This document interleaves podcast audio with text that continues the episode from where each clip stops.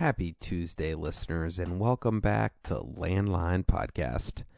It is still Tuesday on the East Coast. It is still Tuesday on the West Coast. It is still Tuesday in Hawaii. And it is Thursday in Australia. So that means I'm on time and you're listening to the podcast. Remember, leave us a message at 503 894 8480. Sorry for the delay. As you know, the Patriots lost, and I actually work for a living, so those two things superseded me posting this podcast prior to the second that you're listening to it now. Thanks for the support. Continue the energy. Nice chat with Giles tonight, our old friend. And the last piece of advice before we jump in is this is definitely a headphones episode. The sound quality is reflective of a transatlantic phone call on a landline from an iPhone. I blame the iPhone, but it is good enough. Uh, so don't stop listening now. Just plug a piece of headphones in, and I know you've got them because you order things on Amazon. More to come with that at the halftime break. No reading this week. We'll talk to you soon. Spread the word. Tell a friend. 503 894 8480 is the landline. Enjoy.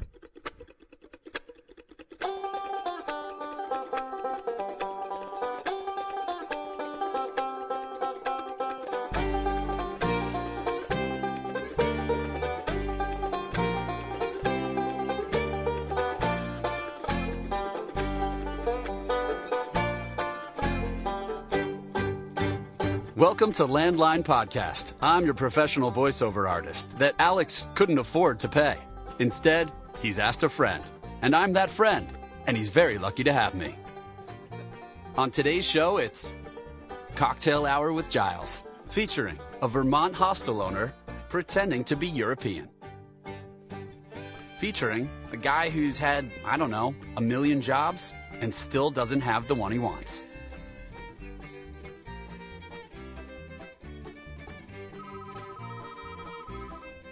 You're listening to Landline. Landline. Hello. Ah, buonasera, Giglio. Gi- Buonasera. Giglio. Va? Come si chiama Giles in italiano? Giles. Jess? Giles. Giles. Giles. Giles. Landline. It's easy to be good in short spurts. It's hard to be good all the time. I'm good. I'm good. I, you know, it's like uh, you have a kid and he. It, the interesting thing about having a baby is that you have the baby, but then like the baby doesn't go away. It's not like a vacation where you like do three weeks of having a baby and people bring you stuff and people stop by the house and it's fun. It's just it's. I mean, there's nothing else that happens, hopefully, for the rest of your life until you die, like there is the responsibility of having a child. And that's what they say.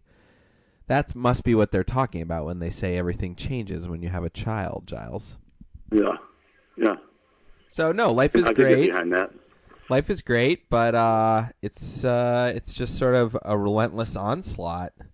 But Yeah, yeah, yeah. It, it continuously changes too. That's the uh, that's the kind of scary part. Is like you you get into it and you're like, all right, cool, it's like this, and then realize that that's happening, it's just gone.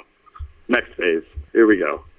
Now, this morning it was the let's eat some Dr. Bronner's mint flavored soap phase.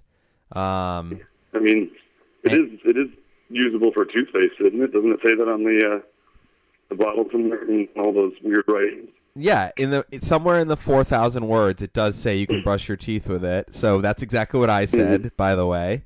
And we've got the like half gallon size, which is $17, and I convinced myself that you should, you know, save by buying in bulk at the grocery store. But um, I basically my my parenting move there is he'll either throw up or have diarrhea to solve it, or if he starts foaming at the mouth, we'll go to the hospital. Until that happens, I mean, what what can I do? I just got to go back to my day, right? Nothing. Nothing. Yeah, just got to keep moving. Just moving on. Well, here we are. It's our, our it's our first transatlantic podcast of of this season or this iteration of Landline. One of our old time favorites, Cocktail Hour with Giles. given the nine hour time difference from Portland, Oregon to Rome, Italy, we're not going to be Yeah. make, making and drinking a cocktail today. It just doesn't meet bo- both our schedules. But we will talk cocktails. We'll talk alcohol as we always do. And uh, we're so excited to have him back, one of our favorite guests. And we're going to talk technology. We're going to talk children and technology. We're going to check in on what it's like to move to Europe. And uh, that's where we're at. I actually forgot to prepare anything that I wrote, so everyone on the podcast can dodge that for a week. I think that's probably to their benefit. There you go. But um, Jump right into it. yeah, let's jump right into it. You you just tell us what was going on. You were living the dream in Central Vermont, the owner of a ski hostel and manager owner of a bar restaurant, and now you've decided that that dream wasn't good enough to make everyone jealous. So you've jumped ship, taken a steamer ship across the pond, and settled in Rome on the Grand for a sabbatical. Tell us what's going on. Uh, my wife uh, got an awesome internship at the um, American Academy in what's called the Rome Sustainable Food Kitchen, or the Rome Sustainable Food Project, I should say. And um, it's uh, an internship kind of learning kitchen, but they cook for all the fellows and visiting intelligentsia of America um, who are there anywhere between like a year, um, and they win what's called like the Rome Prize. And then there's people that come in for a week or two weeks or a month and whatever, and it's just um, kind of like uh, home base for all the uh, writers and and musicians and artists and digital artists and any sort of thing that has to do with the arts, architecture, archaeology, um, and they just kind of hang out there and they get meals provided. And Sarah's one of the people cooking for them right now. So Uh, it's an, go ahead. These people that are there, they're they receive they're Americans who receive like some a a, pri- Fellowship, yeah. a prize that is spend time in Rome doing what you've been doing so well already. Correct. Like uh, one of Sarah's architecture professors um, was one of these guys um, after we had met or whatever, and he was saying basically they're like, you just have to present something at the end if you win one of their own prizes, and you can do anything you want. I mean, it's pretty cool. There's a lot of really nice people, some really cool people, and um, she's enjoying it and learning a lot. And it's um, it's Alice Waters Kitchen, um, so all the um, the food is based on you know, the slow food movement and um, all that sort of stuff. So they're cooking everything seasonal, so they're not using any vegetables or fruits or anything that's out of season. They try to grow as much as their own produce, and if they don't, they you know obviously um, you know sustainably source it and do all that stuff, um, which is kind of what we've been used to in Vermont for so long now. So Yeah. I, on the other hand, have gone from doing my thing in the winter, which is running the hostel and bar and all that jazz, to taking care of our three and a half year old kid full time. Holy shnikes! Well, that's a couple hours Yeah. right there. So, getting back to this, I mean, come on, this is right. This is like a dead-on hit for me. Alice Waters Kitchen in Rome, cooking for Mm-hmm. Intelligentsia. apply for the program. seasonal. So now, does cooking in that program mean that you are the culinary equal to the person who wrote like a long form poem on comparing Dante and like the Lower East, No. the gentrification of the Lower East Side, or That's what? the thing is they take they take people from all over the culinary world. Um, so like my wife, although not a trained chef, has become an amazing home cook and, and you know bar and all that sort of stuff, and and chefs for our restaurant when we do a food bill and stuff. And she just applied, you know, and they're looking for people from all backgrounds. Like one of the people, one of our interns this time is um, like a organic farmer from Montana. You know, and one of them is a, a lady from Ireland who's you know been in kitchens for a long time, and so it's very you know, kind of all over, and they look for different people who are going to bring different perspectives. And, you know, uh, it's apparently like you know we didn't know when she applied, but apparently it's like an extremely prestigious kitchen to work in, and um, a lot of a lot of people have gone on to open restaurants and write books and do all sorts of stuff. So we're um, we're grateful to have the opportunity. All right, so if one if one wants to do that, if one wants to, if one has the ability to just say "f you" to their current working for the man, which you guys had like the least working for the man scenario of anyone I know, and yet you decided that you had to get out of it, which I love. Uh, very landline. We were working for the man. Yeah, You got you just got to go. You have to find the new frontier to make sure that correct. you're you're creating the edge that everyone is rubbing their face against. So, how do you how are you guys sustaining? Like, does she she has a stipend or there's an apartment or not that I care that you're making money or not? It's more just like okay, so you go to Rome. How does it work? Um, so if one were to want to apply, you could probably just go to I think it's rsfp.com. Um, Rome Sustainable Food Project is what it's called again. Um, and basically, she's I think one of the first, and I don't think she's the first ever, but rarely do they have interns who have families and kids. So if you don't have families and kids, they provide housing. You get to eat out of the kitchen, like basically everything's provided, and you get a monthly stipend. Um, if you do have a family and kids, they're kind of like, well, they can't stay in the single dorm room that we were going to give you. So, uh, you know, you're kind of on your own. So we were able to find a really sweet place down in Testaccio, um, which is like kind of one of the still authentic neighborhoods in downtown Rome.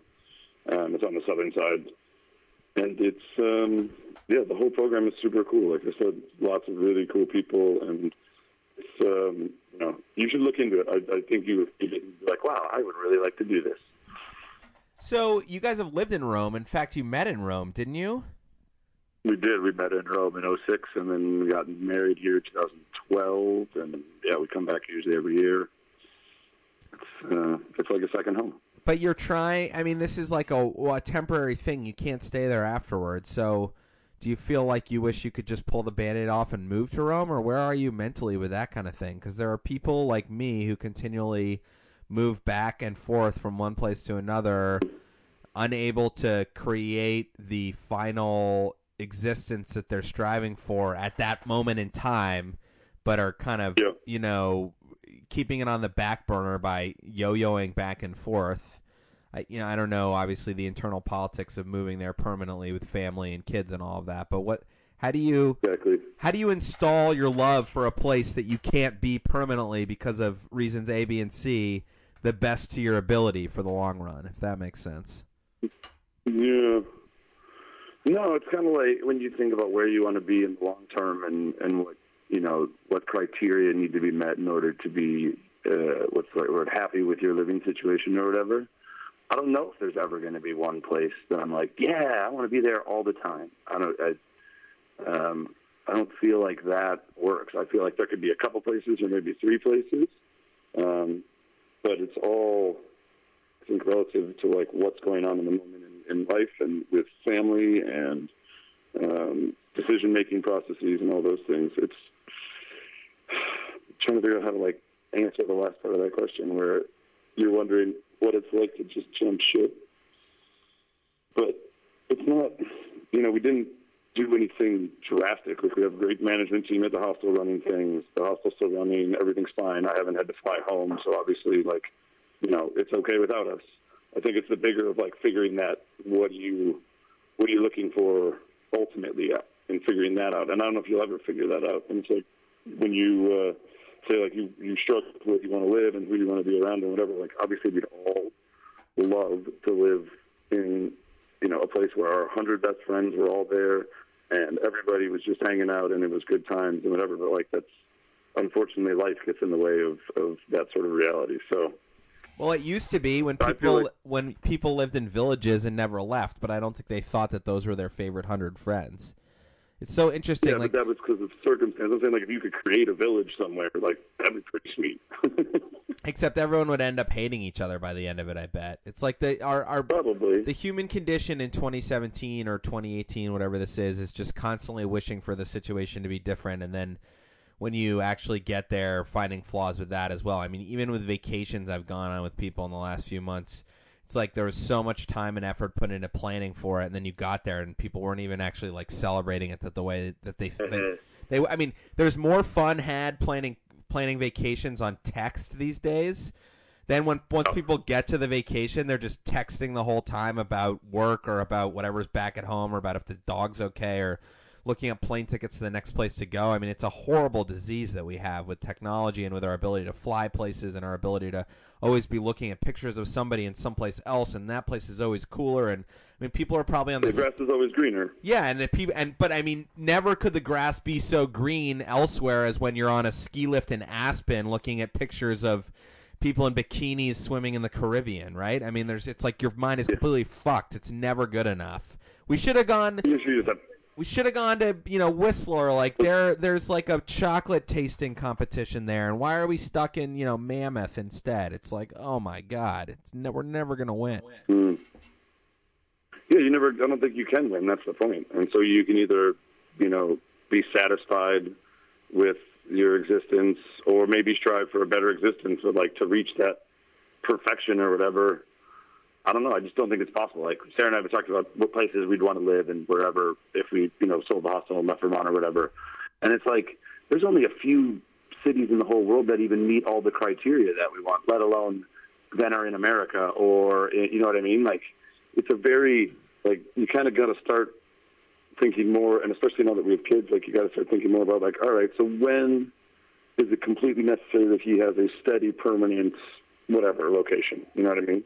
Yeah. And you know, we, me and my wife both agree, like middle school, that age, like fourth, fifth grade, is probably around the time where like permanent roots need to be set down for the next however many years it is until he's out of high school, or if we had another kid until they're out of high school, or whatever it is, for the benefit of them as human beings, knowing that like, you know, obviously if we had to move for some reason, you could do it, but like knowing that like stability through those years is probably the most important and the most um, beneficial with like having development occur not I'm not trying to say like better, but naturally or without you know the stresses of uprooting kids from their friends and family how many times or whatever or friends I guess and then moving them. You know, you know what I mean? I I do, and I'm interested in. I, I mean, my wife and I spend so much of our time just trying to be contrary because it's in our blood, and trying to basically say, well, we don't need to settle down and what we we don't need to do anything that anybody else tells us to. And that that vision of how can we possibly roam or be untethered or do our own thing um, and then ultimately still have functional kids who are socialized and have a normal lifestyle and blah blah blah. It's like we're trying to be like oh well, we'll we're going to do it a different way but have normal kids at the end of it. And you can't. You can't you, No, you, yeah. you can't have stabi- you can't have a house you're working on for your whole life and the best yard and you can't plant a garden and you can't like teach your kids how to sled in every season and look forward to the next treehouse you're going to build and also be a jet setting like city jumper who's living like somebody working in the foreign service like Julia Child's husband in the 1960s it just doesn't work out Yeah, exactly. but yet we have so much information that it's possible because whether it's the availability of cheap debt or disposable income or because our generation isn't saving anything or we have never been told no by our parents or there's an extreme amount of wealth in their generation that'll ultimately get passed down to a lot of us or we're banking on that and it won't we don't have parameters for saying no or at least maybe I'm just talking about myself but I'm calling out a fair amount of the landline audience I think when I do that. I mean shit, we got to get niche with who we're appealing to before we start broadening the base. And like, believe it or not, I don't think a lot of like the housing project um, population is listening to this right now. So, um, and no dig on them, but. So, eh, question going back like a tiny bit. So, you know, there's I I know at least personally there's so much excitement when you're planning for something like the move you guys made where you jump and go to Italy and you really do it. And that adrenaline for me of like talking about the decision, discovering the opportunity, like going back and forth, talking about it, like doing it, telling all your friends you're going to do it, plan it, talking about how fun it's going to be, imagining what it's going to be like when you get there, like the warmth, the city, seeing old friends. I can't wait to go to this pizza place. I can't go, wait to go to this bar, this fountain. It's going to be so fun to have the kid in this environment. Ba ba ba ba ba ba ba. And then the reality of it, of actually experiencing it, unless you're like Tom Brady or a Buddhist, so few of us are actually available to interact with that emotionally in a way that pays off on all that anticipation. So, can you just talk us through any of the emotions you guys went through in that regard while you were preparing for this incredibly exciting opportunity and the decision to actually go forward with it? hmm Yeah, I mean, there's a lot. I mean, obviously, having a business back home and all that is, you know, been on the forefront of of our minds. My mind more so because I've just kind of taken over all the administrative stuff from afar, um, which has been fine. I think it's um, it's worked out well. It was more like you when you trying to like make it a reality that you end up kind of setting yourself up to be like, oh, it's going to be like because we've been here before and we've spent a significant amount of time here. Like I, I don't even know how many years in total, but it's got to be more than four or five. Um, and so like there's a picture in our minds of how it's going to be and what we're going to be able to do, and you know, you forget about seasons. You forget about like, oh, it's winter, so it's probably going to be rainy and not nice. And although it has been kind of crappy weather-wise, it's been pretty much amazing the whole time. It's been like 60 and sunny five days, five days a week. Um, and getting through, I think, like getting to the point where it becomes reality is when all of a sudden you do realize that, like, oh shit, this is a lot more intense than I thought it was going to be. Like, I, you know, maybe I thought it was going to be a little bit more like jovial and fun and whatever, and and it has been, you know, a, a great time. Don't get me wrong, but it's more like the parenting thing and being kind of a complete shift. Okay, dude, that's fine. Uh, sorry, we had an interruption from Mr. Finn. Right when you Um, said parenting, I love that. Great drop. Yeah, I, thank you, thank you. Um, it's just a lot. Like I have, I have so much. Like I've always had respect for you know single moms and single dads and people who, who do this on their own and and still work and do all the crazy stuff that has to happen to like continue to live your life when you have a kid. Um, and like the amount of respect I have for just people in general who take care of kids full time is like through the roof at this point because just the level of patience and the nonstop nature of like this age, just because it just doesn't stop talking.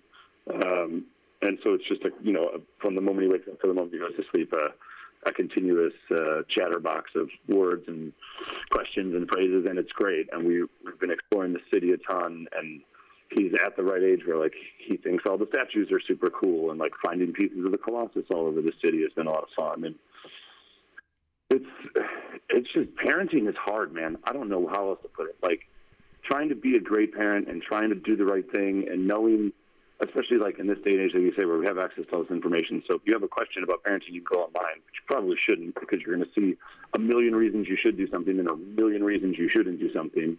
And then you're going to be like, wait, what the fuck should I do? Um, that like you have access to being able to interact with people and, and read about experiences and things that you're like, oh, okay, that's not the right thing to do, or this is how I should approach this situation. And I think at the end, you're just trying to do the right thing by them, knowing that like as the adult, you have to be the smarter and you have to look out for their interests and you have to be uh, like the best example of you you can be in front of them so that they understand like what you're trying to shape them into as a human being. Yeah, it's They're just like little, you're, you're miniature versions of yourself, you know. It's uh, the the whole access to information around parenting with technology. How, I guess my one major point of view on that shocker. I mean, everyone knows where I'm going with this, but how more people don't assume that their intuition is actually more powerful than the internet is what is most disturbing to me, specifically with regard to parenting. It's like the internet's become this weird like I don't want to call it a crutch for people who parent sometimes, but uh, we'll be talking with other parents and they'll be like, "Well, I read online," and it's like as soon as you start a phrase like that, like I don't even want to ask you what site you were on or what the credentials of the author were or anything. I'm not, uh, it's not even worth it at that point. Like you, eh. Yeah, I read I read online that Donald Um, I- Trump had a 99% chance of losing and that there were WMDs in Iraq. So how, let's just start there. Yeah, I mean, I, think the best and like the most meaningful interactions I've had with like learning about parenting are when I'm with other parents who I know and love and appreciate and respect their opinion deeply, and I ask them a question and they give me a real answer. You know what I mean? Like they don't go, "Oh my God," you know, like you have to treat it like a piece of porcelain and and it's it's it's going to be broken if you're not, you know, the most precious, caring, whatever. Like it, you you get caught up in these ideas that like you are going to be a bad parent or like oh my god I got to keep this thing alive or whatever. When in actuality, like like you said, your instincts kick in and like you've seen it with your wife, I'm sure. Like all of a sudden she's just mom, and you're like holy shit, what is this? And it's like a new mode that is awesome and intense and so loving and like the amount of outpouring you see from her to the child is unbelievable and it's like oh my god like this is this is why women gravitate towards those jobs because they're amazing at this shit. You know what I mean? Like whatever it is their bodies are doing is making them amazing mothers. You know what I mean? Yeah. Well, so the the thing that popped in my head was uh, Anna's mother. Uh, Homer was I don't know probably three months old or something like that, even less, and we were down visiting them and at sort of a, a beachside situation, Hilton Head Island, let's just call it out, in a little condo in Hilton Head, and um, it was the first time I think that uh, we had really hung out with them after the baby was first born. But anyways, the point is this: there were moments where we were sort of like passing Homer off to her while we were making dinner, or having a cocktail on the little porch, or whatever it was. And we would sort of start giving her instructions. And she's a grandmother of, I think, seven or eight boys at this point, and Homer's the youngest. And we are kind of like telling her what to do. And like, he doesn't like this, and he doesn't like that. Every single time we handed him to her, he was asleep in her arms, just like pancaked all like like starfished on her chest within like three and a half minutes and you realize like all right this lady was born in i don't know the late 30s or early 40s um, nobody ever like sent her a mommy blog that also had a coupon for like a new snuggle sack magicians exactly and and and she just she knows and she's also the mother of five kids and so okay that's an unfair comparison but she definitely asked for help and she definitely made mistakes and she definitely didn't know exactly what to do all the time. But she also had to pay the fuck attention, if that's a sentence. She had to pay attention to what her kids liked and didn't like because she didn't have a cell phone behind their heads, like Googling what happens if my kid shits all over himself at 3 a.m. Mm-hmm. It's like mm-hmm. uh, he didn't eat something mm-hmm. good. So you know, or if he can't go to sleep, he's not tired, or he's teething. I don't know. It's just, I mean, like whatever. I, I, let this this extends though to something that we we said we were going to talk about, which is the use of technology not only in shaping our parenting, but in um, distracting us from or becoming a conduit for our parenting. And I wanted you to tell that story of the the family in the bar. Um, at the hostel that one time, and then we can just kind of transition into some of our own experiences because I, I can already see that I'm becoming what I said I wouldn't, and so there's definitely going to be some uh, yeah. self announcement of my hypocrisy on this episode. Hey guys, quick break to tell you to call the landline at 503 894 8480 as well as tell a friend about the show. This is word to mouth advertising, and we will conquer the world through it not through technology.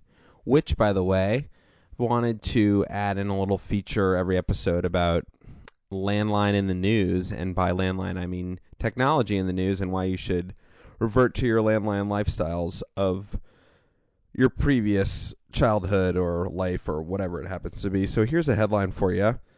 If workers slack off, the wristband will know, and Amazon has a patent for it.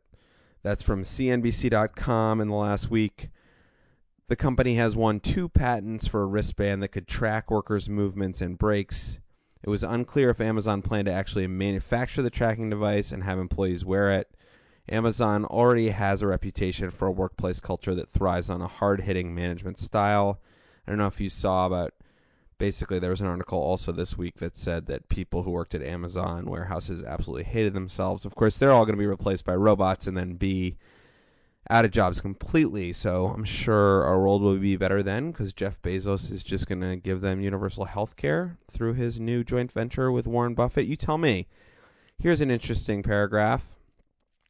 In theory, Amazon's proposed technology would emit ultrasonic sound pulses and radio transmissions to track where an employee's hands were in relation to inventory bins and provide haptic feedback to steer the worker toward the correct bin. Well, I like a world where warehouse workers are lazy and take too many breaks to smoke butts, talk about the game aimlessly, and complain about how they hate their jobs because ultimately that's what ha- warehouse workers should do. That's why they're warehouse workers because that's the kind of lifestyle they've chosen to live. One that doesn't demand excellence. And if we're demanding excellence at every step through technology monitoring, I actually think we're losing. What do you think? You must think something about it because you're listening to Landline Podcast. All right, here's a great message from this week to show how great the support has been from you, landline callers. You can be like this message lever by calling 503-894-8480. Thank you so much for calling. Thank you so much for engaging the show. We need more people like you. And after that, back to the show. Hi, my name is Lisa, and I'm calling to set the record straight and to urge you to vote no on Measure 101. As a nurse and a union member, I believe the same scary TV ads and flyers in my mailbox that you have seen for Measure 101 proponents about what could happen if voters reject 330 million in new health care taxes. The Yes campaign even submitted a voter's pamphlet statement on behalf of my family, encouraging you to support Measure 101. But as a mom, I'm raising my kids to be independent thinkers, and the more I looked into Measure 101 and who's funding the campaign, insurance companies and healthcare corporations, the more I realized I had been misled.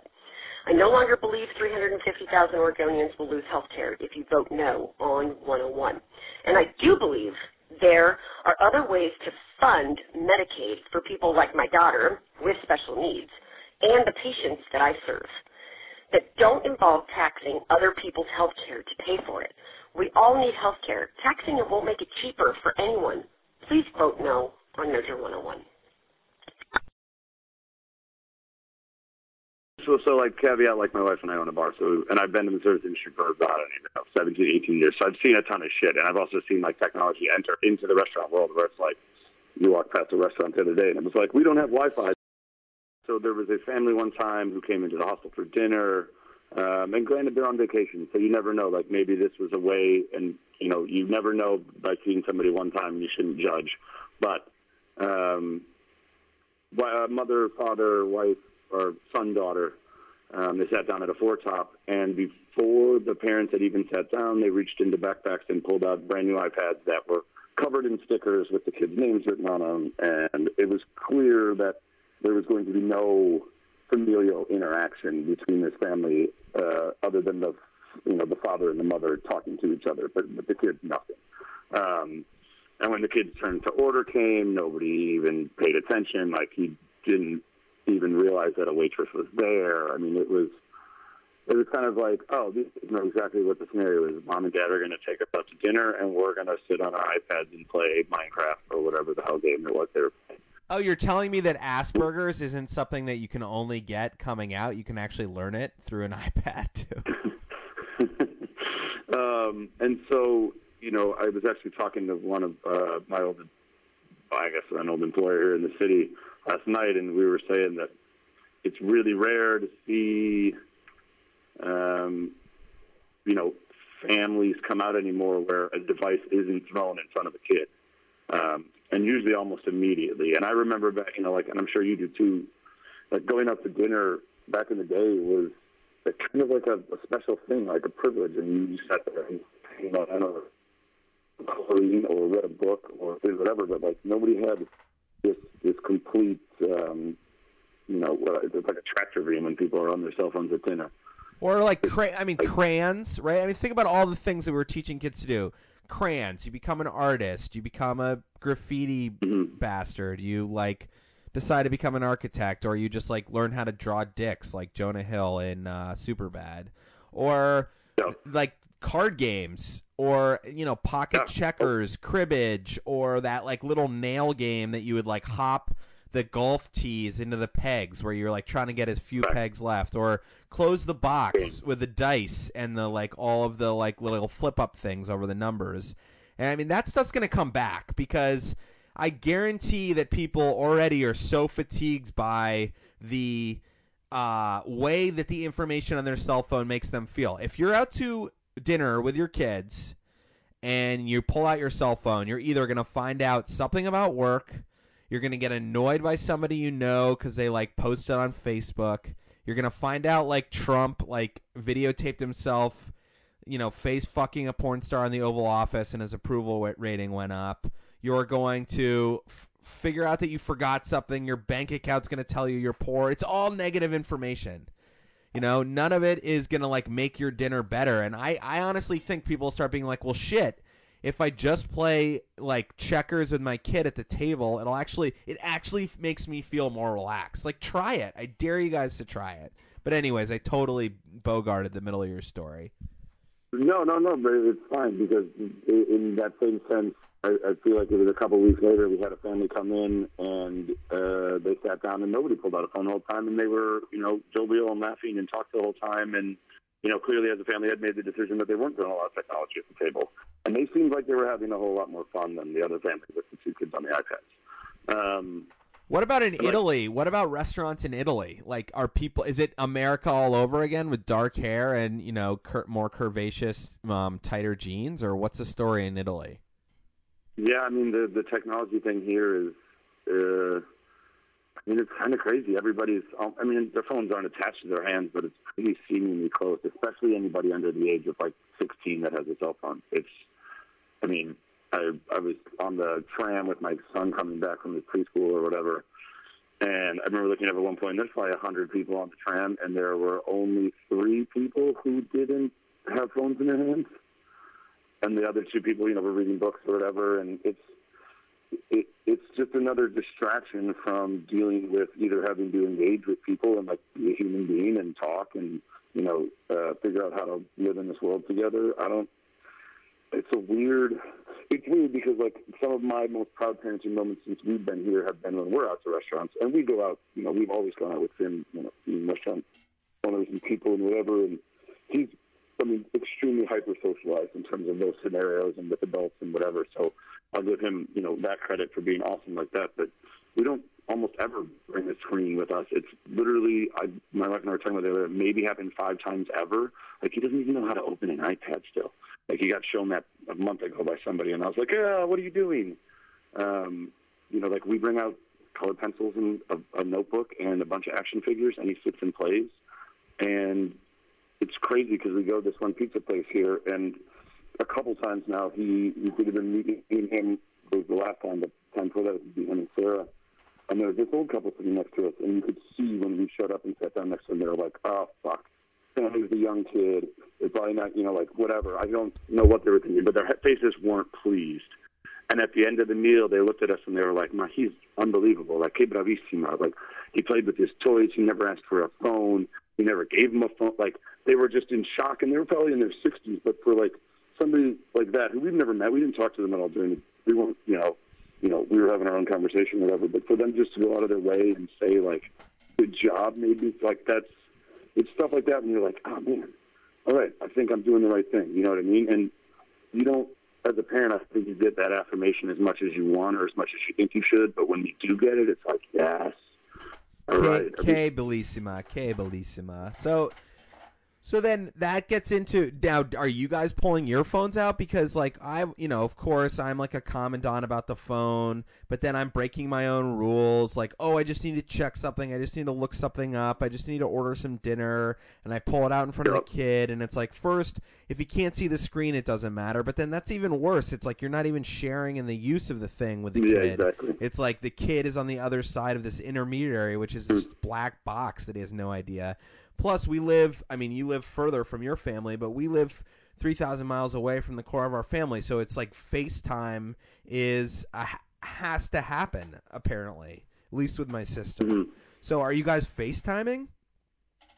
Yeah, we FaceTime with people um, pretty regularly. You know, her, her parents, my parents, a couple times a week. Um, I was actually FaceTiming with my brother earlier, who's in Montana, and um, yeah, no, like during dinners and stuff, we usually, at least as of you know, as long as I can remember now, if it's in, like I normally just give my phone to my wife, and she zips them both up in her purse, and we don't bring them out. I mean, this time here has been a little different, only because um, with having to like do the administrative stuff with the hostel, I kind of have to be paying attention because it's seemingly like the hours we would be out um, for lunch or dinner. So like say two o'clock here or nine o'clock here or whatever are the same times when most people send emails, which is like eight or nine a.m. or three or four p.m. Um, so like it's been a little bit harder for me to keep my phone out of my hand at dinner, but I'm not doing it very often. It's like it's, it's a work email or something. I got to make a reservation or do do that. But like, there's nothing that can't wait an hour. You know what I mean? Very rarely does anybody ever get a message that's like, "Oh my god, I have to deal with this now." And then I'm but sometimes, and my wife's like, "What are you doing?" And I'm like, "Work." And then I'm like, "I could do this later." But, you know, Right, and that is just the the ultimate It's like the ultimate um, self, you know, management, whatever it's called, where you're just uh, you're just it, it's just basically you just have to. Um, sorry, I, I was looking something Have else to read. self-control. Yeah, self control. Um, you know, it's just ultimately all about your ability to make self control decisions, which apparently are very difficult for us. Uh, Yeah, I mean, they always talk about that dopamine thing with likes and all that stuff. I guess that's all the new hot topic that everybody's talking about. That it's creating these unnatural, and I'm not a scientist, so I can't really go into any depth, but unnatural amounts of dopamine being produced based on likes and things that don't really exist or matter or shouldn't really matter that much, but apparently do and are changing people's brainwaves and stuff. I don't know. So I um, saw this kid yesterday. I was at a picking up a pizza at a place that um, is popular called Pizza Jerk, and a kid in front of me was getting soft serve. I don't know why on a January freezing cold day.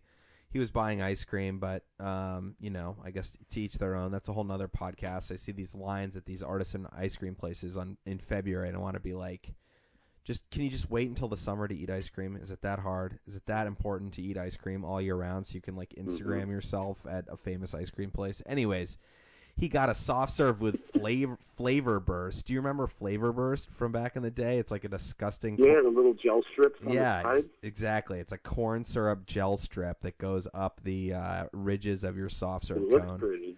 So they were bringing it pretty old school with the uh, flavor burst, and him and his dad go, and that's all they get. They sit down at a booth, which I kind of thought was nice because they're getting their ice cream inside and sitting down and like having a moment. And then they just both pull out their thousand dollar smartphones, and they just sit there and both play. He was probably eight or ten, and again, it's the same question I asked twenty minutes ago it doesn't even bother me that that's what they're doing. It bothers me that that guy that nobody has decided that this behavior that they're exhibiting in front of their child isn't okay. It's it's like it's so much easier to participate this way, so that's why they're doing it. But how do you do that 50 times in a row and not say to yourself, "You know what? I got to stop doing this." I you know, and and this is this is the question that keeps coming up in my mind while you're talking this goes back to people worried about parenting and consulting the internet and how did anyone do this without the internet and how did, how did anyone do anything without the internet right? So hmm do you you know this is a question for all the people in the world. Do you think you're a good person? And most of us because we're egotistical will say yes to that. So do you think you're a good person? Yes. Okay what did your parent do? Your parent drove you around without a car seat without a seatbelt you know mm. force fed peanut butter and fluff down your gullet with a funnel like you were a foie gras duck or goose whatever it is they, you know, basically threw you outside with your bike with no helmet and said, "Come back in three and a half hours." They let you Come back when it's dark. yeah, they let you watch R-rated movies. They let you basically like stuff your face with, you know, corn syrup and disgusting cookie treats and you know fruit roll-ups and whatever. And I'm not advocating for that, but at some level, do you if you want your kid to become like you which i know is the obsessive goal of every single parent on planet earth maybe you should actually bring it back to 1983 when you were a kid and figure out what your parent was doing and it was a lot of walks and it was a lot of let's design a plastic rocket in the backyard and it was a lot of you know kind of doing craft projects or all helping out with the yard work or whatever it was Still have a catch. Yeah, exactly. And so I just don't get that's the part that's strange to me. Do you want to turn your kid into a school shooter? Because here's how you do it. You give him a $1300 phone, you let him exist only on the internet in some sort of like gaming world where he's got a bunch of, you know, people in Thailand that is that form his community and you let him not have any social skills and then ultimately when you start taking things away he becomes angry and then he starts visiting like the you know the dark net or whatever is available. I mean obviously that's kind of a uh, kind of a, a fast acceleration into the worst possible scenario. But if you read the articles that are online that's what's going on. Hmm so. If, dude, it's it's kind of like um, it's happening right in front of us, and it's easier to make an excuse that it's not happening and just stay status quo than it is to be like, whoa, hold on a second. Am I really worried about X, Y, and Z when in fact what I need to be worried about is, you know, what's actually important and the, the, the continuing to maintain the human connection that exists between individuals? I don't know. I, it's a hard it's a hard line to draw and be like, oh no, I'm not going to do this because like you texted me like you can't even go to the bathroom without taking your phone, and it's like right. I can't. I, can't, I literally can't poop without an iPhone in my hands. It's like my colon become, is now become a one-stop shop. It's literally become everything that you had 30 years ago that were physical things, whether it be a video game console or a newspaper or a magazine or uh, watching a cable sports show or whatever. You can literally do everything on one piece of technology. And so your reliance on that one piece of technology has literally turned into, well, why wouldn't I rely on it? It can do everything. You know what I mean? Like Google it or Wiki it or whatever, like people say to each other when there's an argument, has probably solved way more, you know, like arguments than anybody ever thought it would. But has it also like stopped people from just having good conversation and figuring out things on their own instead of having to go to the internet for um, justification or validation or whatever it might be? And not but then again it goes back to my point of of but it's actually not delivering the quality that people think they're getting. So it is a one-stop shop shop. It's like a wizard device that came out of nowhere and our brains can't believe how powerful and easy it is to use. But then the goals that you're accomplishing with it are actually not giving you the contentment that you think they're going to when you set out with the mission of using it. So now the the yeah. the the areas where that's different are listening to this podcast, which I know gives gives people incredible contentment, and I know is largely done over the cell phone. So that for me is like a classic example of the world worlds that I want to exist clashing. Um, maps, the map function, even though I hate GPS, and we could do an entire GPS segment or episode, and I should. Um, I do think when you're like, for instance, planning a trip or trying to understand where you are, using that the the functionality of that map tool is so powerful with mm-hmm. zooming in, zooming out, all of that stuff. Um, you know, obviously the connectivity and all that, but when you're searching for things, when you're looking up for things, when you're staying in contact with people, how often are you actually made safer or made yourself feel better when you can check in with the babysitter every 30 seconds around whether or not your kid is okay during a date. Like, I will bet anybody hundred dollars that they go out on a date with their wife and leave their kid at home, no cell phone, versus bringing the cell phone and checking in every 45 minutes, that they will feel better. I guess maybe they won't. Will they not? Is it true? Like, am I wrong? Do people not feel better? Dude, we never bought a monitor for Finn, so I'll tell you that much. Yeah, we don't like, use a monitor. We don't have one of those. We don't have one of those video things. Like, no. It was like, all right, he's. He, I don't know. You're like, you're you're bringing up a really great point because how do, how do people think? You know, like how did you do it before? Your parents were just like, "Oh, here's a babysitter, and if something's wrong, they'll call because we leave the number to the restaurant." Exactly. And we know need we know the number home if we need to call for anything. And do you know the number like, to the ambulance? Worried about having to check your phone, and you didn't have that ability to check your phone and whatever. Like, and it's it's weird because it's become like think about cell phones originally were just phones, and then it was phones and texting, and then it was phones, texting, and cameras, and then it was phones, texting, and cameras and videos, and then it was phone, texting, cameras, internet. And then after the internet section happened, now all of a sudden you have smartphones with apps. And you basically have shit that's like a distraction from a distraction from a distraction from a distraction, and it's an option. And so you have 50, how many apps do you have on your phone? 100, 200? And I know people have got pages and pages. Like, holy Jesus Christ. But if every single one is, is taking time away from you doing something else, or you're giving time to something that isn't giving back to you. You know what I mean? Like, why? I see parents, we used to have parents come down to the bar sometimes and they'd have like baby monitors from the condos. And I'm like, what are you doing? Like, turn it down all the way, and if like something happens, you're 50 feet away, and your baby is in a crib, totally fine. Like, do you watch it when it sleeps the whole time? Do you not sleep? Like, you got to kind of at some point let go. yeah, know? but what if that kid cut off all of its clothes and then choked himself on it because they were so hungry and the only thing they could eat were their pants and they don't know how to chew yet because they don't have teeth and so they're going to try to inhale their entire pair of pants, and then they're going to die, and you're not going to know about it, and the rest of your life is ruined. You know what would happen? It would fall asleep. It would cry itself to sleep before any of that happened. All right. Well, we have to move. We have like- to. We have to move on. I don't on. mean to be like rash, but No, I know. I mean, that was a, that's a joke. It's a joke. Like, i- i- Yeah. i- I guess I want give me some, give me some data. Give me a data sheet on how many kids died with before baby monitors. How many babies have been saved by baby? how many babies were born before baby monitors existed? And then how many babies have died because of texting and driving? Can we do can we do a Yeah, net I mean- net net calculation? I bet it's I bet it's a hundred to one texting to driving, texting and driving over babies ripping their clothes off and inhaling them and dying. All right. Well, we have to move to cocktails at some point because people are just gonna think that this is the most depressing podcast of all time, or maybe that's what they come here for. Is for maybe actually. why is it depressing? No, it- what's interesting is I, I, I actually get really worried when the podcast. I'm like, okay, so what? People are pressing play on this podcast to just listen to me rail against cell phones again, and then I realize, well, wait a second, everybody actually constantly uses cell phones and lives in a very cel- celebratory cell phone environment at 23 other hours of their day. So maybe this is the one hour they look to the other side. I don't know. Um, Yeah. so, but before we bridge to cocktails, just to go back to Rome because we haven't done enough Rome here. Um.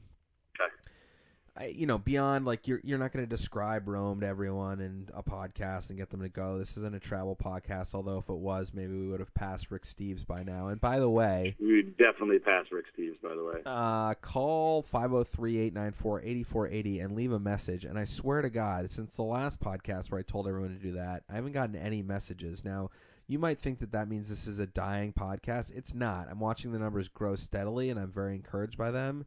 And you have my commitment as listeners that I'll be here every week for a full year until I tell you that you're not good enough for me anymore.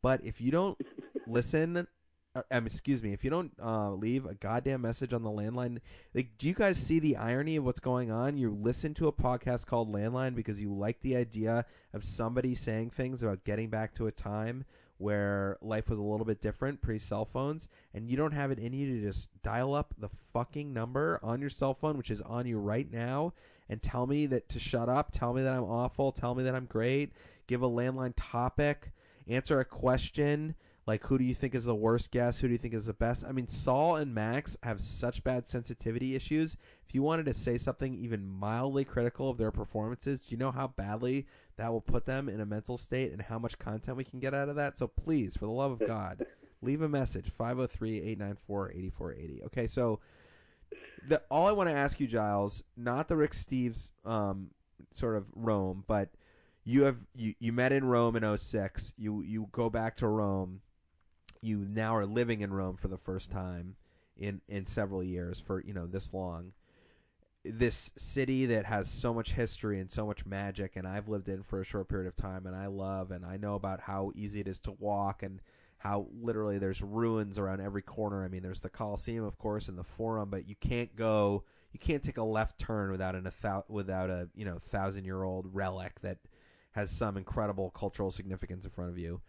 How has the Mhm. city changed for you given the rise of the internet and technology since you first got there? Or do you think it's really you just getting older that's made the difference? I mean, can you kind of encompass that place? Because I would say Nantucket, which people I'm sure roll their eyes about because it has all these connotations of this rich and luxurious place, but I have such a long history with going there as this completely unplugged part of my life where board games were the feature and the fireplace and the porch and sunsets were the best thing that happened every day and you rode your bike to Mhm. get an ice cream cone and the stars were incredible because we didn't have a cell phone uh, a, a TV or anything and now you go back and there's cell phones everywhere and that has ultimately ruined a little part of Nantucket for me so I'm just wondering about that for Rome which is one of your most special places Yeah, I mean, Because everyone has that place. Everyone has a place, a cabin in Maine or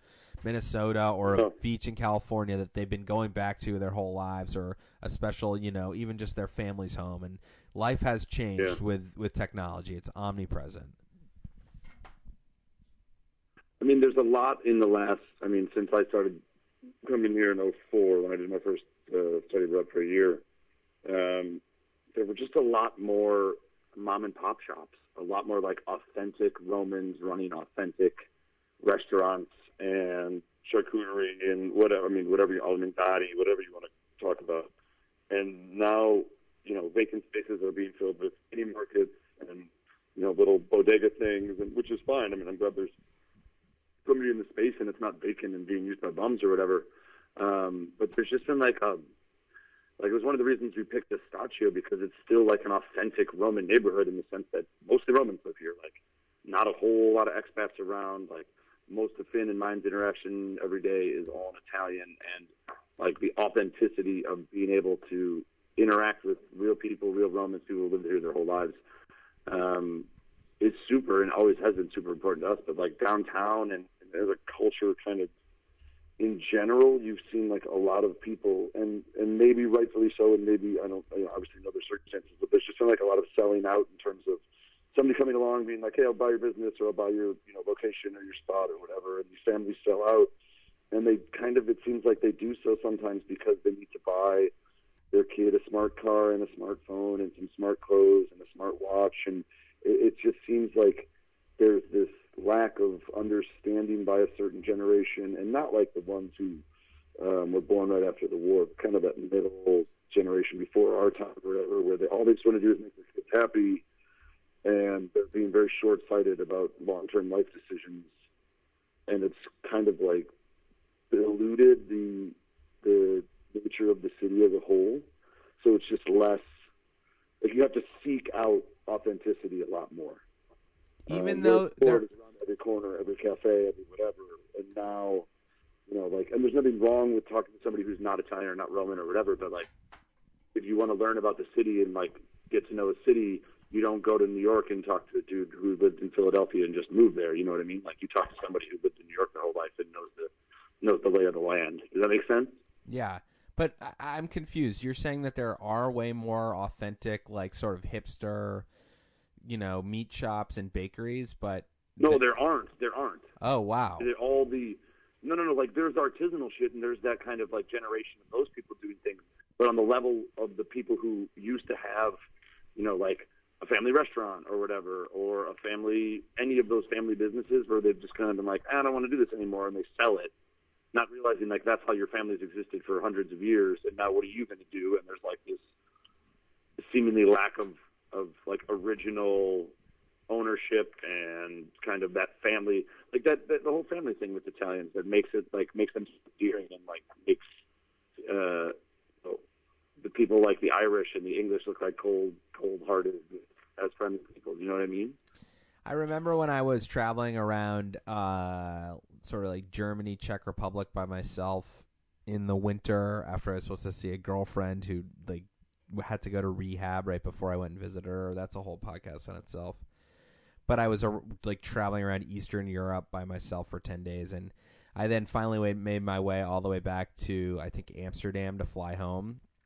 And it was really amazing how, as you got closer and closer geographically to the United States, how the United States became more and more of a cultural impact. And I can only imagine how that was what 2004. So we're now 14 years later. That basically, with the EU and with globalization and with you know sort of celebrity money culture being so important to people, that there is especially in a city, it's very difficult to feel that a city has its own unique cultural world on a sort of person to person communication level anymore. Mhm. Everyone is using like the i the iPhone isn't only in New York and San Francisco and nobody uses, you know, I mean, do you still do you still buy bus tickets at the tabaccaio and like can you st- okay so there's like there's still some elements of not everything is everything can you can you ride to termini uh, with your smartphone app can you use that stuff To pay? yeah Uh, I don't think so. I don't. I don't use it. I. I don't know. I, uh, technology wise, like I'm still kind of like not. I'm not up to the minute or up to date, or I don't really uh, follow the trends. I just kind of use my phone for what I need to use it for, which is basically email and uh, talking to people and Instagram. right I, I i'm just saying like Like I don't even know if an app exists. Probably does. Like technology wise, they're pretty forward here. Um, I just wish some uh, places stayed like shitty and didn't didn't have. I mean, Apple watches in Rome. Like there you go. Thanks everyone. Thanks for playing. Great job. mhm. Great job. The original like Western civilization, the original empire, is now colonized by Apple watches. I don't know if you ever saw that article on Go- the now defunct Gawker, but it was a petition they sent around that they were making people sign that stated that they agreed to never have a sex with someone who had an Apple Watch. It was one of my favorite articles ever. So, all right, well, let's uh, transition because we got to go here pretty soon. But um, Yeah. if, if you and I were doing our regular routine, we'd be shaking up a cocktail right now and drinking it. In fact, talking to you makes me thirsty just thinking about it. Um, I got I got one for you. all right, tell us. It's it's early. Let me set the stage. It's early February. People are starting to wear off from their like promises of no drinking. Quick update: I talked to Saul off podcast a couple days ago, and he gave up his uh, alcohol-free January around the 16th. So he's a hypocrite, just like everybody else. Um, Has he forgiven you yet for hanging up on him? he has. He's yeah. We're mending our fences. Um, Good. but uh, you know, you you probably don't want to go full on like stout and bourbon weather because the holidays are over. But it's not time for like vodka Cosmos or Aperol Spritzes yet. We're not into like tulips and daffodils. So where do you go? Where are you going with late winter, early early spring? I'm stuck on Amaros. Okay, so just explain uh, Amaros because you know I don't think many people know what's going on with Amaros. So Amaros, uh, think Jägermeister, same family. So it's like a, a a liquor that is made with herbs or vegetables or any sort of thing that you can distill and pull uh, some kind of alcoholic flavor thing from. And around here, it's awesome because there are literally uh, dozens, if not hundreds, of different brands, and all these agriturismos produce their own ones. And so you can end up drinking some pretty cool stuff, and it spans, you know, from something as bitter and nasty as uh, like radishes, um, like a radish liqueur, to you know, Jägermeister or Fernet or something in that family. Um, it's a little bit sweeter, but also it still has that bitterness. So I've been drinking a lot of Amaros, and normally you just serve it either you know neat or over some rocks. And uh, some people like to put a lemon in it. One of my favorite brands is Averna, A V E R N A, and uh, it's a they're just fun. It's nice when the weather's a little chilly. They're kind of like it's like having a bourbon, but it's not as strong, and you don't really feel that burn nor need that amount of alcohol because they're usually lower proof. Um, I don't know, man. I've been I've been getting into Amaros for uh, a better part of a decade now, and Do you think Averna, Averna, never Averna available in the U.S. probably pretty simply at like a good liquor Yeah. store? Averna is probably the only other major one. You can probably get Montenegro in some places. That's a good one, a little bit less sweet. Um, Fernet is the most popular, probably in Jägermeister. And and Um, how much are we paying for a you know seven fifty of Averna? You think twenty five bucks? Twenty bucks, maybe twenty-five bucks. All right, and it should last you, you know, unless you're just going to chug Amaros after work every day. You could probably get four or five weekends out of it, depending on what your bar looks Oh like. yeah, yeah. I mean, you're talking like a one and a half ounce pour is more than enough. All right, cool. So now, what's the cocktail, or is that it? On rocks with lemon. Well, that's the thing is you can kind of go all over the place because when they have this bitter nature to them, you can start adding, adding things to sweeten them up a little bit, so they're not as offensive as some people would find them. So one thing I found, um, there's this brand called Cocchi, C-O-C-C-H-I, and they make um, aperitivo style liqueurs, and they make a bianco, and they make an americano, and they make a red one, and um, think like port and that sort of sweetness, but really smooth, not as um, not as viscous as port, and they they just like brighten things up a little bit. So I've been making um, an amaro with this uh, Scotchy Americano, uh, Cocchi, excuse me, Cocchi Americano, and um, it's really nice. You add a little bit of soda water, like slice of orange or something, and uh, serve it over the rocks, and it's fantastic. And it uh, still warms up a little bit, but is also you know, depending on how much water you add or soda water or whatever, you can lengthen it and make it last a little longer, or you can drink it without any soda water and sip it. And they're super versatile, I guess, is what I'm getting at. And it's um, it's always an adventure because every bar you notice them, especially around here, like they'll be just the old, they're the old old bottle on the shelves. It's kind of like when you go to Portugal and you're in Lisbon and all the old dusty bottles are all the port bottles from a hundred years ago or whatever, and they literally have only been opened ten times in that period. It's pretty cool. So if we if we don't want to look like a douchebag who read about this on a blog, but we know we Mm-hmm. we can't pull off like the full blooded. 73 year old Italian man on his third wife drinking this, you know, in the proper setting outside with a uh, three piece suit, et cetera, et cetera. Fedora, yeah, yeah. What, where, how are we properly administering this liquor to our lips? Like, how do we want to be just cool enough, but not too cool with this? Is it 4:15 in the afternoon? Is it after dinner? Is it, you know, it like, you know, wh- where, what is the Kind of both. It's kind of like that aperitivo drink that you want to do. Like you're like, ah, I don't want to spritz because it's a little too sweet, but I want something that's not going to get me tanked up for dinner. But it's also the same as the amaros and stuff. Finn's getting a banana. nice? I'll go grab one. Um, yeah, no, they're that's They have bananas in Italy. first that you can. Yeah, of course they have bananas in Italy. You're talking about? It's everything. It's Italy. Um, There's all right, so, different restaurants inside. and you, um, you probably no, don't, you don't get drunk. drink 'em You whenever. don't, That's the whole. That's why I like them a lot. Is like they're, you know, amaros on their own without mixing them with anything are usually digestifs and drink it after the meal. But if you start mixing them with stuff, you can definitely drink them before.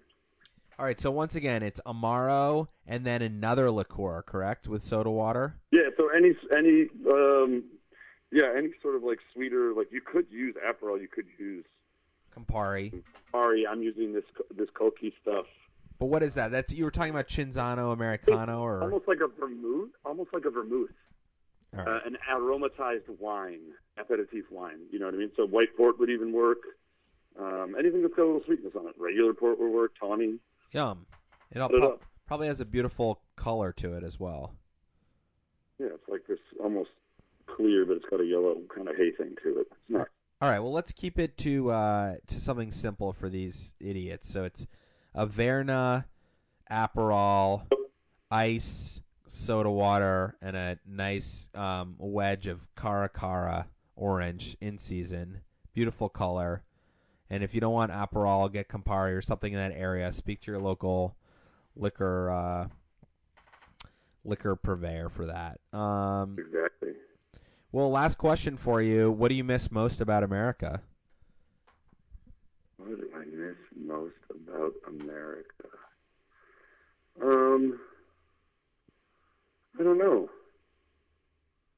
I'm not really missing America in that sense. Like, oh man, I really wish I could go to McDonald's or uh, watch Sports Center live or whatever. I don't know. I'm, I'm really just enjoying my time here with my kid and being able to explore the city with him, which has been super fun and will continue to be super fun, I hope. And I think, I don't know, man.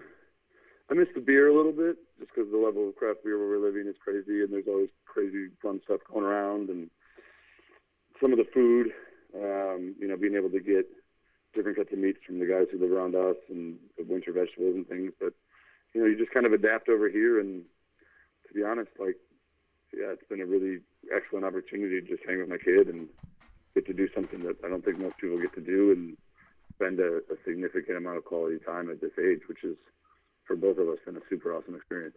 And what's the story with who cooks the dinner after Sarah gets home from a long day of cooking? Like, how does that work? Because that's something that I know in my past has been a problem when I've been cooking.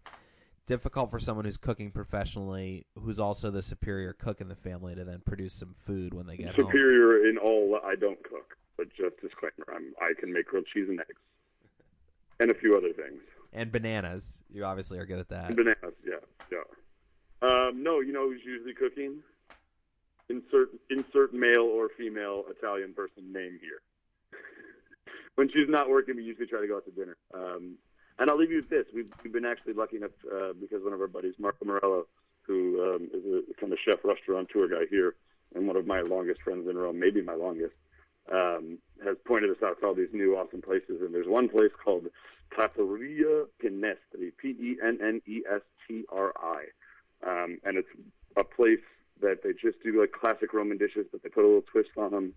and they're using super fresh ingredients, and the owners are super nice, and the staff is great, and the wine list is great, and uh, they're a fantastic restaurant that I hope anybody who comes to Rome and listens to this will go visit and try because um, we've been there multiple times and haven't even been in, in the slightest bit disappointed in any way. And how much are you getting out of that place? What, what, uh, like how how what are we talking about? Is that like fifty bucks a head? Like is Italy cheap? Yeah, Italy food wise is super cheap. It's like where we would pay, you know, like Sarah was just showing me a restaurant menu for this new place, this Roman place that opened up in London, and plates of pasta were going for 22 pounds, and secondis were going starting at 42 pounds. And it's like here, you know, the there's always that budget traveler misconception, like, oh, I'll go to the grocery store and I'll buy some bread and meat and cheese, and I'll spend less than if I went out to a restaurant. When in fact, you could probably go down to the place underneath your Airbnb or whatever and get the best plate of carbonara for ten bucks. Right. You yeah. know. And the and no work and no dishes and no fifteen dollar bottle of olive oil that you have to get. Correct. And, and you With get to like working five days a week, and some and her schedule changes every week, which is crazy. So the only day she ever has off is Sunday fully, and then she gets one other day out of the other six, and then she could be five nights, she could be five mornings, she could be three and two. So like if she's working, um, we're usually going to go out and, and get food somewhere because it's a lot easier, and we love we love eating out. Like we're we're we're definitely people who appreciate good food, and and with my wife being the quality of a chef she is, um, we try to take advantage of that as much as possible. But I'm also not trying to burn her out in that sense. Maybe we should talk to her on the podcast, get some Italian cooking tips. I mean, she's she already hits it out of the park with most Italian dishes just from you know learning and using doing the stuff at our restaurant and our Italian. restaurant. I don't know, man. I'm excited to see what she's going to do after this because it could be any and everything. All right. Well, people are going to hear this after the Super Bowl, um, but we want to know because obviously we're not trying to be sports radio, as our previous two mediocre podcasts showed. Um, Mhm. What? What? Uh, where are you going to watch? How? How does somebody watch? And then, do you have a prediction? And then I'll let you go. I will watch down at the Abbey Theater, which is the bar I used to work at here. Um, the manager that night has asked me to come down, and she's like, "Don't leave me alone, please." Uh, she's not American, obviously, and um, So, what is? Are you working? uh, no, no, no, no, no, no. I'm just gonna go down and watch. And um, and uh, what time is it on? It's on at like some crazy time. It, it, I think it starts at 12:30 here. and are you think you'll stay up the whole time? I don't know. It depends on the score at halftime, but based on last year's score on halftime not making a lick of difference in the result of the outcome, um, it might not matter either way. I don't know. And will they? I- will there be Americanos I- there? I, Americani? I I love all you New Englanders, and uh, having lived there for the last nine years and whatever, like you you you get kind of a bad rap when it comes to the sporting world because you've just been spoiled and it's not your fault. I will be 100% rooting against the Patriots. Um, however, after the Super Bowl win last year, I looked at my friends from New England uh, literally after they won and lifted the trophy, and I said, "Congratulations on the 2018 Super Bowl." And they were like, "What?" And I'm like, "Nobody is going to fucking beat you guys. It does not matter. I'm not sure why any of us watch anymore, um, because look what happened. You're back in the Super Bowl. You're probably going to win it, and um, congratulations. Like you guys, you guys deserve it. You have the best." Uh, overall sporting organization in maybe the history of sports, other than the Yankees during that stretch in the 50s and 60s or whatever. That's what people. I mean, it's- it's- no wonder people hate us if we're like the Yankees. That's the worst worst compliment. But but what the what what can you? No, nobody can say anything different. Like there No, is no more argument about any of the questions in football, and that ended last year. Now you're just like adding insult to injury. It- You know what I mean? it's. uh I mean, yeah. This must have been, and and maybe we're too young to appreciate this. This must have been how like every sports fan, football fan in the '80s have felt about the 49ers. Yeah, not even though. It it's like there were there were chances for No, the- but just for that period of of you know that four years or five years with the 49ers, like Jesus Christ, you guys have been to the Super Bowl how many times since you lost to the Packers in '97? yeah, no, it's true. N. Yeah, it, uh no, 96, 96 we lost. Yeah, 97 was probably the Super Bowl. No, it's 01. Well, they've won 5 and they've lost 2, so this is the 8th.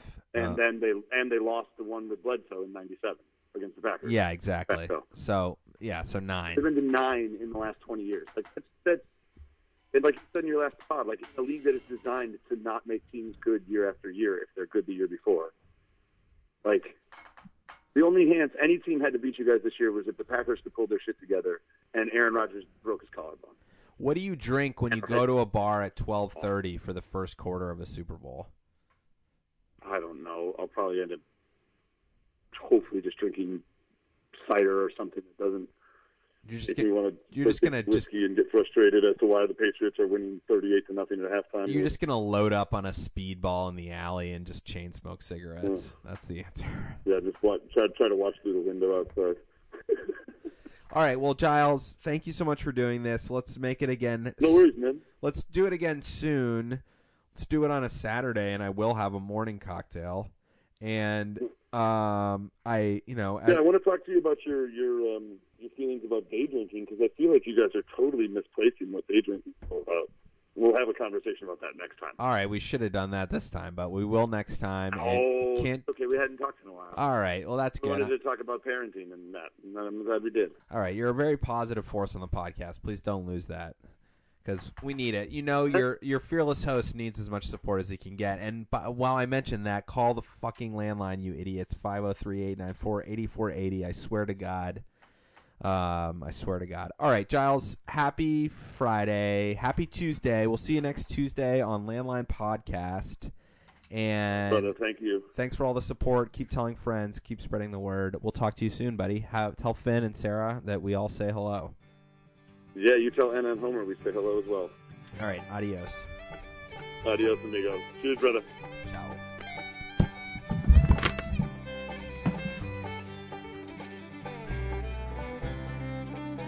Play. we love you.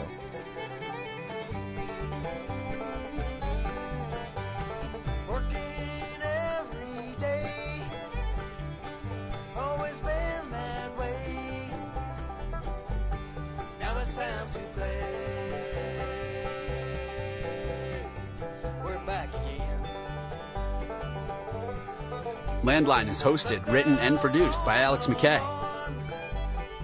The best thing you can do to support the show is tell a friend. I don't know right from wrong. We're back again. Music by the Pitchfork Revolution out of Bend, Oregon. Ishi, we love you.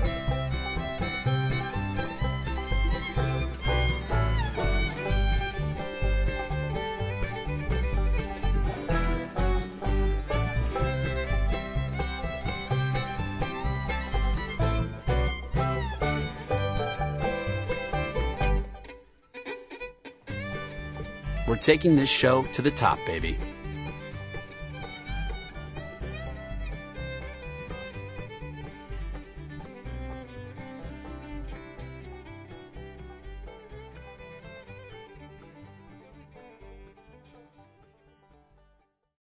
You're listening to Landline.